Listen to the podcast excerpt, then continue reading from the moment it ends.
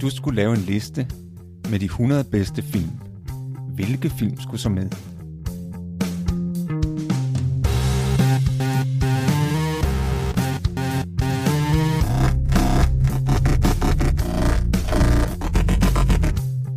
Hej, jeg hedder Morten. Og jeg hedder Thomas. Lyt med, når vi taler om vores liste med de 100 bedste film.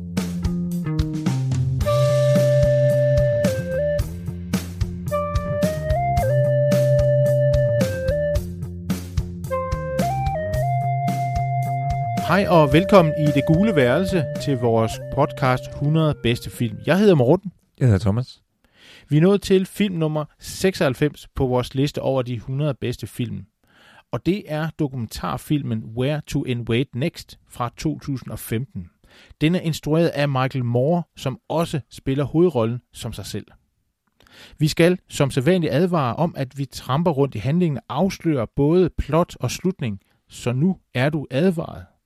Øh, filmen handler om, at øh, Michael Moore han har fået til opgave at tage ud og besøge forskellige lande, for at se, om han kan stjæle nogle idéer. Øh, altså, og det er mm, regeringen og militæret, der har givet ham den her opgave, fordi at de har indset, at der er altså visse problemer, som ikke kan løses med militær. Det er jo ellers det, amerikanerne plejer at gøre. Men de her generaler og politikere, de er pludselig kommet til fornuft, og indset, det vi skal stjæle, det er gode idéer fra andre lande. Så det, det er den opgave, Michael Moore får. Og han kalder det jo sådan i spøj, at han invaderer de her lande for at stjæle deres idéer. Og øh, han starter i Italien, hvor øh, han møder nogen, et ungt italiensk par, som fortæller om, hvor meget, hvor mange ugers betalt ferie de har i Italien. Og, og det er meget. Det er seks uger. Plus at de har også barselsårlov og ekstra løn i julemåden og alt muligt.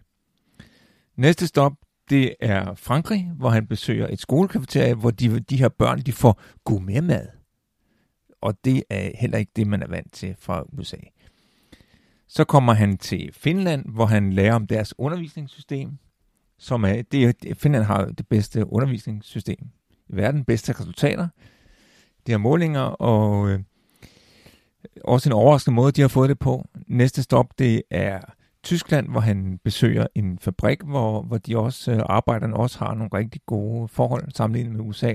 Så kommer han til Portugal for at høre noget om deres erfaring med at afkriminalisere, afkriminalisere narkotika. Han kommer til Norge for at øh, lære noget om deres fængselsvæsen, og han kommer til Tunesien for at lære noget om øh, kvinders rettigheder og kvindefrigørelse. Og til sidst så kommer han til Island, også øh, for at høre noget om ligestilling, og om hvordan man øh, greb det an med, med bankerne i forbindelse med øh, de, den her finansielle krise.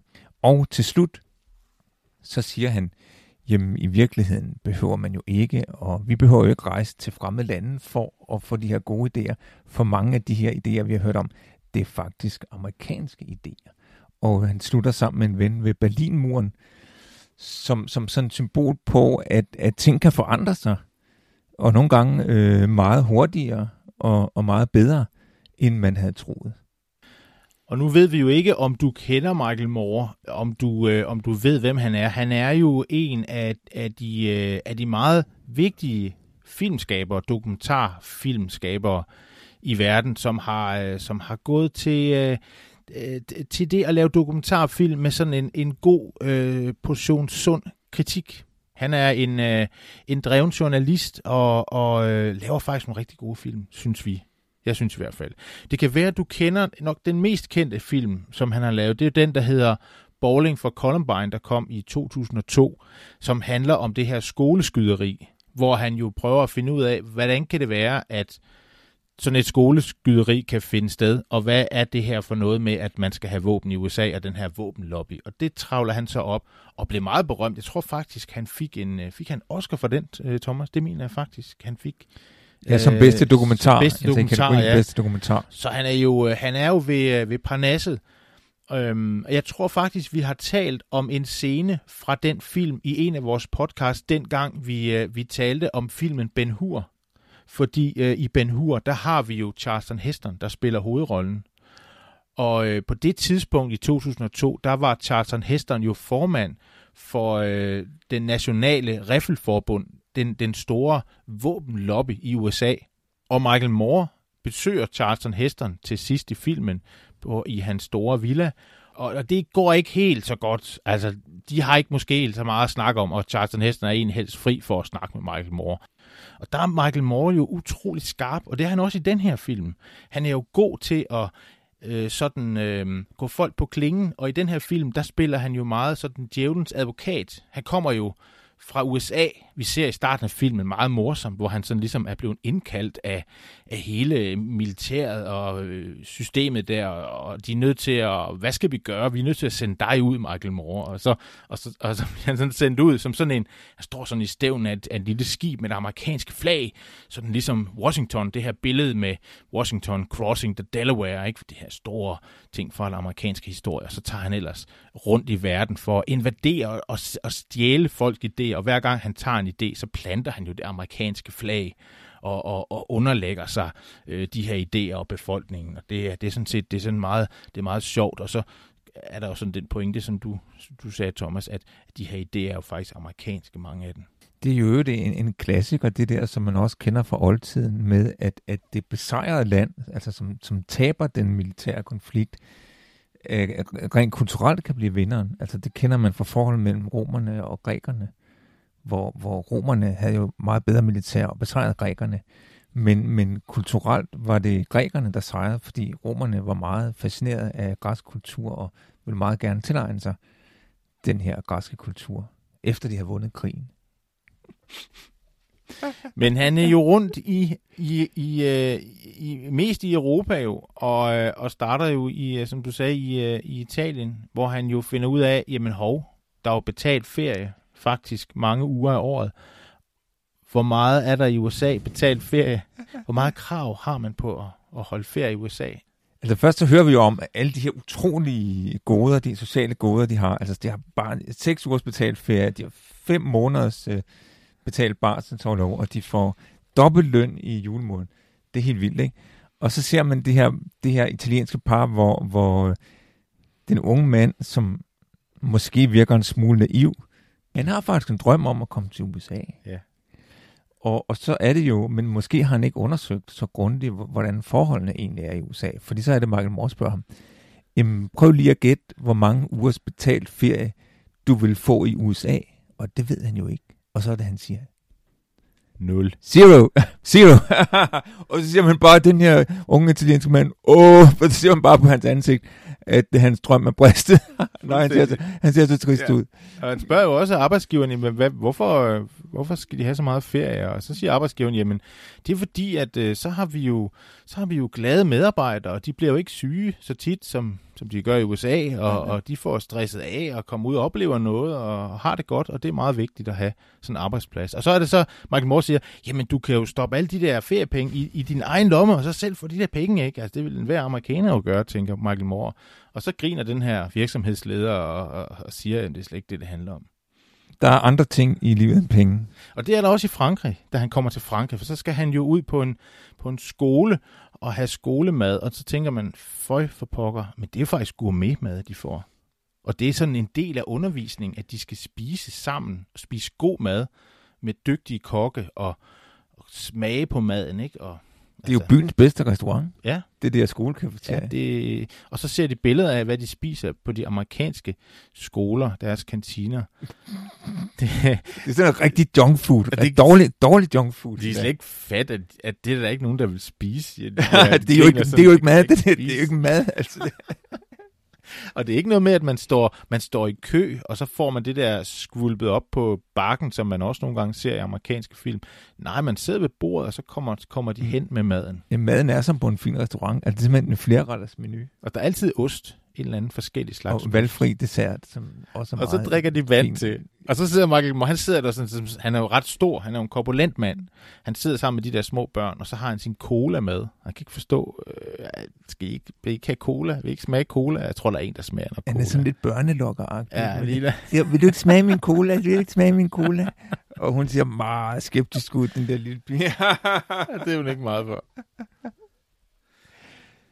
Så kommer vi til Finland, Ja, så er vi i Finland.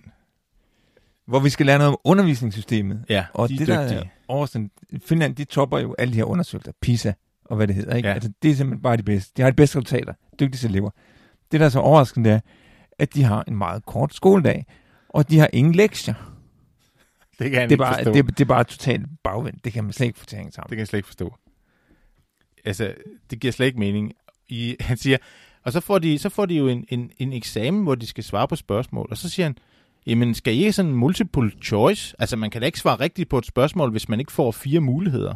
Jamen, man er nødt til at få fire muligheder, så skal man svare. Det er sådan ligesom de tests, de er bygget op om i, i amerikansk skolesystem, måske egentlig også efterhånden her i det danske, men det fungerer jo rigtig godt, øh, kan man se. Bare ikke for, for børnene selv, hvis det handler om læring i hvert fald. Så er det, ja, så er man tilbage i stenalderen. Men, men det har de altså knækket, den kode har de knækket i Finland, så dem erobrer han også og tager den idé med videre.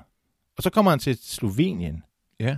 og, og der, er det jo, der er der jo gratis undervisning på universitetet, Også for udlændingen. også for udlandet. Også selv for amerikanere. Altså ikke bare Ja. for EU-borgere, men for alle ser det ud til. Også selv, selv, der er nogle amerikanere, der tager til Slovenien for at få gratis universitetsuddannelse. Ja, og de har ikke noget gæld, de har ikke studiegæld, som man jo har i USA, når man er færdig med at studere.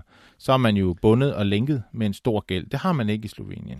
Der er det gratis. Og han kommer til Tyskland. Ja, hvad er det, der sker i Det Tyskland? er den efter tyske fabrik, hvor de også, der, der er jo dels det der med, jamen, der har de også nogle sociale goder, men øh, en, en vigtig historie i Tyskland, det er jo det her med fortiden, deres Ja. nazistiske fortid, ja. som de gør, gør utrolig meget ud af at, at minde hinanden om, om, om børnene lærer om det i skolen, og de har mindesmærker, der viser, om her boede nogle jøder, som, Og de har sådan nogle skilte også i, i ja, ja, bybilledet. som, som viser, hvordan øh, holdningen var til jøder. og, Regler, hvordan reglerne var for jøder. Ikke? og, og så tænker Michael Moore, det kunne vi jo også have i USA. Så kunne vi have noget med slaveri, og kvinder måtte ikke stemme. Og, og folkemord på indianerne. Folkemord på Det- det- indianerne. Hvis vi skulle gøre noget tilsvarende, så skulle vi have nogle skilte i gaderne, hvor der stod, hvad vi gjorde ved indianerne. Hvordan vi erobrede øh, deres land. Og, og, og slaverne. og slaveri. det, Og, øh, og det, øh, det ser man ikke så meget i USA. så det der med at mindes fortiden og være bevidst om, hvad, hvad der er gået galt i fortiden, og hvad man kan lære af det, det, det, det er også noget, han synes, amerikanerne burde efterligne tyskerne på det punkt. Det kan man lære i Tyskland. Jeg kommer sådan til at tænke på den der sang med Kai og Andrea, hvor de også rejser rundt i verden. Kan du huske den? Så skal vi først med bus, og så skal vi med tog, og, øh, og så skal vi til Hawaii og danse Hvordan, hvordan, hula lyder, hula. hvordan lyder den så? Det kan jeg ikke helt huske. Altså, jeg kan huske mange, altså mange øh, Kai Andrea episoder, ja. måske ikke lige den. Men den lyder god. Men den er god også. Så er de jo i Portugal.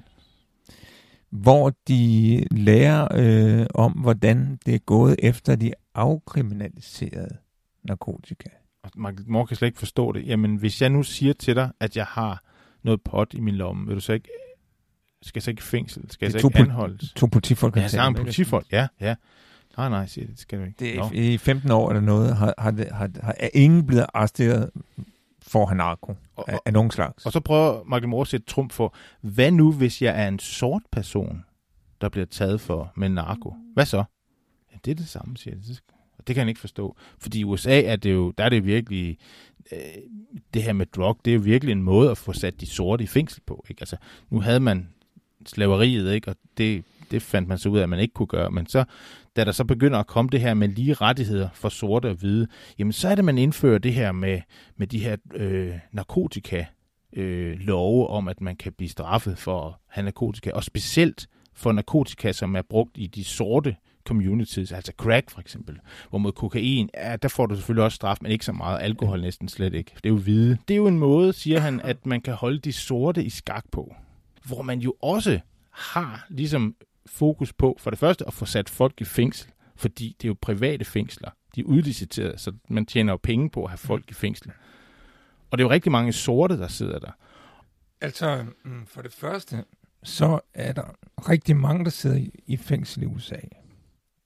Det land i verden, der har flest indsatte i forhold til indbyggertallet.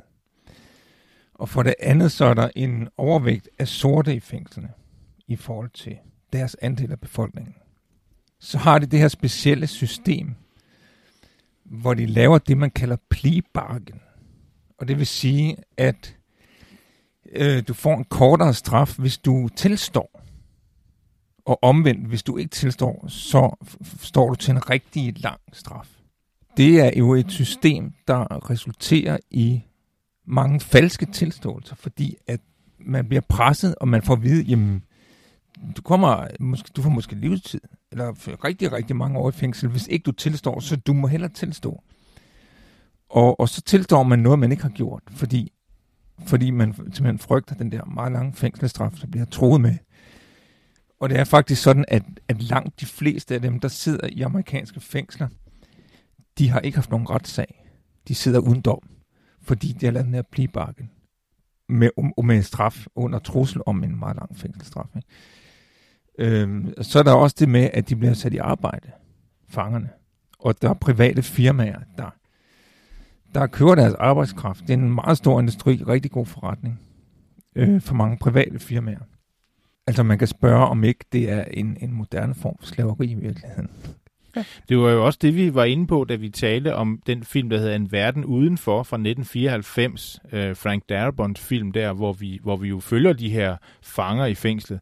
Og der er det jo også fængselsinspektøren, der er jo bundkorrupt, der begynder at udlicitere fangerne til arbejdsopgaver i så, i så høj grad, at mange af de erhvervsdrivende i området, de er nødt til at, at gå gå til bekendelse hos ham og sige, at vi kan simpelthen ikke drive vores forretning, hvis du underbyder os på lønnen øh, og, og så betaler de ham simpelthen for at få nogle af de der ordre.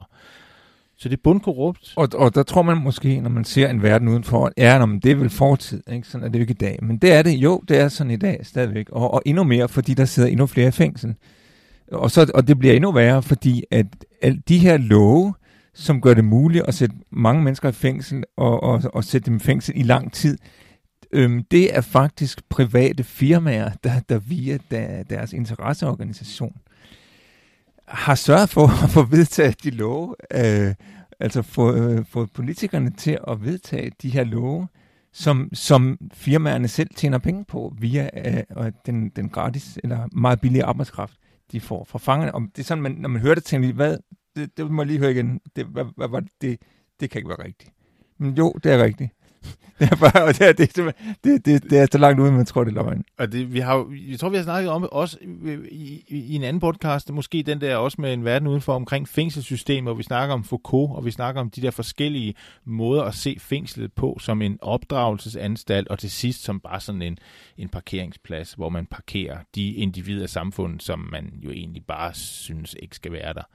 Og hvis man så kan tjene skilling på, at de kan arbejde som slaver, så er det da en god forretning. Og en god forretning, den nedlægger man jo ikke, i hvert fald ikke i USA. Så det skal man jo være opmærksom på, at sådan nogle ting jo helst ikke skal flyde over i for eksempel vores eget samfund. Og historisk set, så starter den her tendens allerede øh, tilbage i øh, 1865, da nordstaterne har vundet borgerkrigen, og slaveriet er blevet afskaffet. Allerede der, der startede udviklingen med at lave nogle love, der kan, så man kan sætte rigtig mange mennesker i fængsel, og især sorte mennesker i fængsel, så, så man stadig kan bruge deres arbejdskraft, nu hvor de ikke er slaver længere.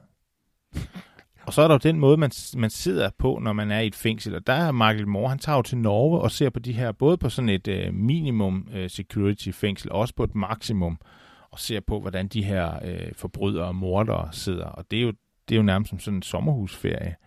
Og han tænker, jamen, bør jeg være, bør jeg være nervøs over, at vi sidder her og snakker, og der hænger sådan nogle, de sidder i køkkenet, der hænger sådan en række med, med skarpe knive. Og det er en morder, han taler med? Ja.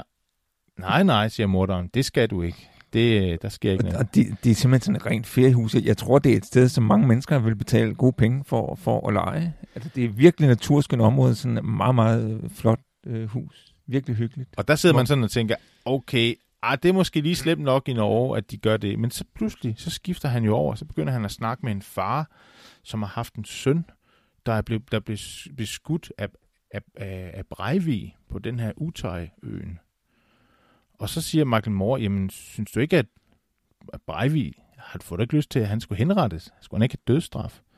Nej, siger faren, det synes jeg ikke, fordi øh, vi har et demokratisk samfund, og vi skal ikke ned på det niveau. Så han skal have en straf, som, som alle andre, der, der gør den slags forbrydelser.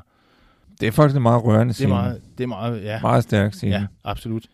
Man så. tænker sådan helt på den der syd, sydafrikanske måde, og den der forsoningsproces, som man også kom igennem der. Det er virkelig, det er virkelig barsk, når man hører det fra en far, der har mistet sin søn, tale sådan om, om gerningsmanden. Det er barsk og rørende, synes jeg. Og så, og så kom han jo også i Norge ind i det her topsikrede fængsel, hvor de aller værste forbrydere sidder. Og så er det jo, han, han blandt andet snakker om den her fange, hvor han spørger, og ja, hvor mange gange er du så blevet knivstukket her i fængslet? Ej, jamen, det er han da ikke, altså. Come on. Og, og så spørger han også, nå, hvor mange gange er du blevet voldtaget ude i brugsbadet? Og så siger fangen, jamen, jamen, jamen, jeg har jo mit eget brusebad her. Jeg har min egen lejlighed her, og mit eget brusebad. Og så siger man sådan, meget, meget moderne, fornemt øh, brusebadeværelse, han har. Ikke? Så nej, nej, så det, det, han er ikke blevet voldtaget i badet. så, tager han, øh, så tager han til Tunesien, og de har faktisk haft en, øh, en stor feministisk kamp.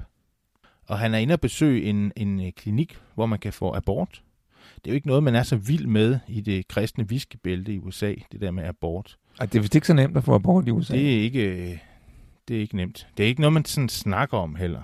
Det var jo i Tunesien, at det arabiske forår startede. Ja. De havde jo en, en diktator, som de fik, fik væltet. Så det, er, så det er også altså et uh, afrikansk uh, land, han besøger. Ja, det skal man også huske. Og så er han på Island. Og det, det synes jeg er lidt sjovt, da han er på Island, fordi der har de jo, øh, der har de jo haft den her store øh, øh, bankskandale, hvor bankerne de, øh, de crashede. Og så, øh, og, og, og, og så øh, snakker han jo med en med de her, hvad, hvad gjorde man så ved det? Og så får han så at vide, at ham her en anklager, han sagde, vi satte dem i fængsel. Og så, og så siger Mark Moore, god idé, det, det, fordi de har vi har jo selv haft en krise i USA, hvor der var en masse problemer med store investeringsvirksomheder og banker. Og der skulle vi da bare sætte dem i fængsel, siger Michael Moore. Det er skidesmart. Men det, man gjorde i USA og jo i de fleste andre lande, det var jo, at i stedet for at sætte de der bankfolk i fængsel, som var skyld i finanskrisen, så gav man dem hjælpepakker, sådan at bankerne ikke skulle gå ned. Men det gjorde de altså på Island, der lod de bankerne gå ned. Undtagen én bank som var drevet af kvinder. Ja, og de havde ikke lavet de der risikable investeringer. Nej. Fordi de havde det princip, at, at de her, de vil ikke investere i noget, som de ikke forstod, og der er mange af de her finansielle produkter kan være meget indviklede og svære at gennemskue. Men den her bank, drevet af kvinder, havde altså det princip, hvis ikke vi forstår det, så investerer vi ikke i det. Og så, så slutter filmen så med, at han er tilbage ved, i Tyskland ved Berlinmuren, hvor han har været i 89 sammen med en af hans venner, dengang Berlinmuren falder. Og der er det sådan ligesom, der går en, der går en pros op for Michael Moore, som er sådan lidt af filmens pointe. Ja, det er, at forandring er mulig. At han siger, at han, øh, det skete nogenlunde samtidig, det at Berlinmuren faldt, og det var der jo ingen, der havde forudset eller regnet med. Man havde regnet med, at den kommer der til at stå til evig tid, eller rigtig, rigtig lang tid i hvert fald. Øh, men det, at Berlinmuren falder lige pludselig, øh, sker nogenlunde samtidig med, at Nelson Mandela i Sydafrika øh, bliver frigivet og bliver præsident.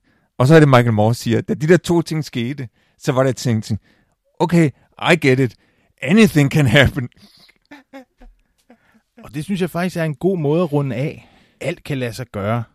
Vi skal nemlig til at runde af, og vi vil godt sige tak, fordi du har taget dig tid til at lytte til vores podcast. Du skal huske, at du jo kan støtte podcasten på tieren, hvis du har lyst til det, og at du kan følge os på vores Facebook-side, der bare hedder Det Gule Værelse. Det betyder også rigtig meget for os, at du liker os, hvor du kan komme til det, og at du måske deler podcasten og fortæller andre om den. Jeg hedder Morten. Jeg hedder Thomas. Vi er tilbage i næste uge, hvor vi skal tale om filmen Spotlight. Den er også fra 2015, og den er instrueret af Tom McCarthy med blandt andet skuespillerne Michael Keaton og Mark Ruffalo. Vi ses. you